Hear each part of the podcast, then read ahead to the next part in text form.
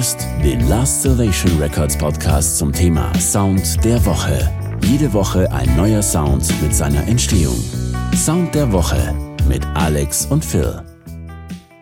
Herzlich willkommen zu einer weiteren Ausgabe des Last Salvation Records Podcast. Jede Woche präsentieren wir euch unseren Sound der Woche. Hi, ich bin Alex.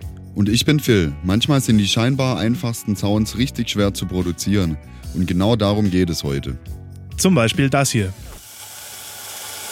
Mit sehr vielen Einzelsounds und nach einigen Stunden Recording und Nachbearbeitung klingt es nun so, als wären wir in einer Küche.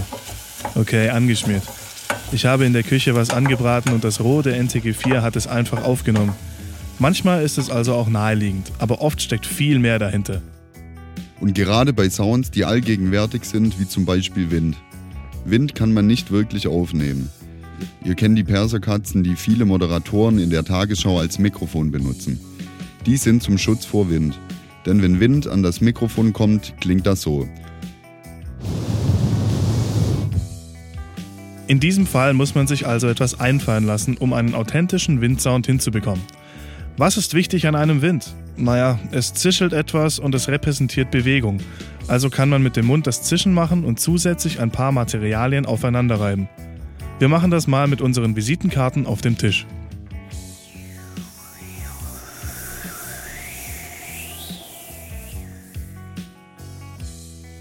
Wichtig ist hierbei eine Stereomikrofonierung, denn so kann man die Bewegung der Visitenkarten auf dem Tisch im Sound abbilden.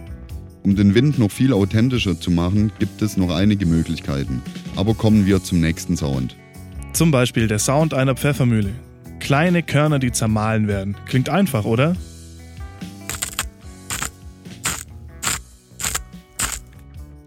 Ist es auch.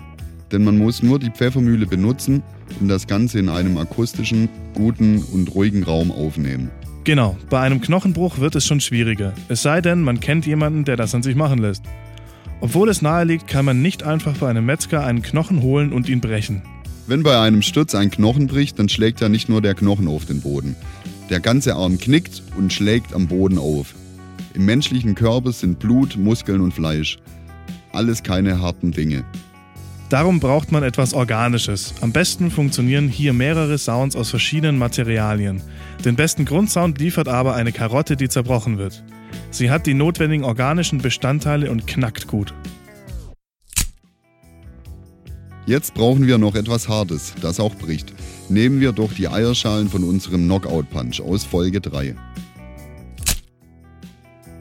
Alternativ kann man auch einen morschen Ast nehmen. Anschließend mit etwas Hall anfetten und fertig ist der Knochenbruch. Ihr merkt, manchmal sind die scheinbar einfachen Sounds schwer zu produzieren. Die Liste ist lang und wenn euch ein Sound interessiert, dann schreibt uns doch über lastsalvationrecords.de eine Mail. Ich düse jetzt mal mit meinem Roller weg.